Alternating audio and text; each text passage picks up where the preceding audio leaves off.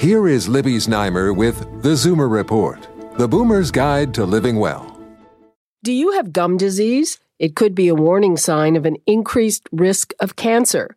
A study in Cancer Epidemiology, Biomarkers, and Prevention links periodontal disease with increased risk of several types of cancer in older women, even those who've never smoked. Researchers followed more than 65,000 women, average age 68, for about eight years and found more than 7,000 cancers. Periodontal disease was tied to a 14% higher risk of developing any type of cancer, but the greatest risk was for esophageal cancer, which was more than three times more likely in the women who had gum disease than those who didn't. And while the risk was highest for esophageal cancer, it was also elevated for cancers of the gallbladder, breast, lung, and melanoma.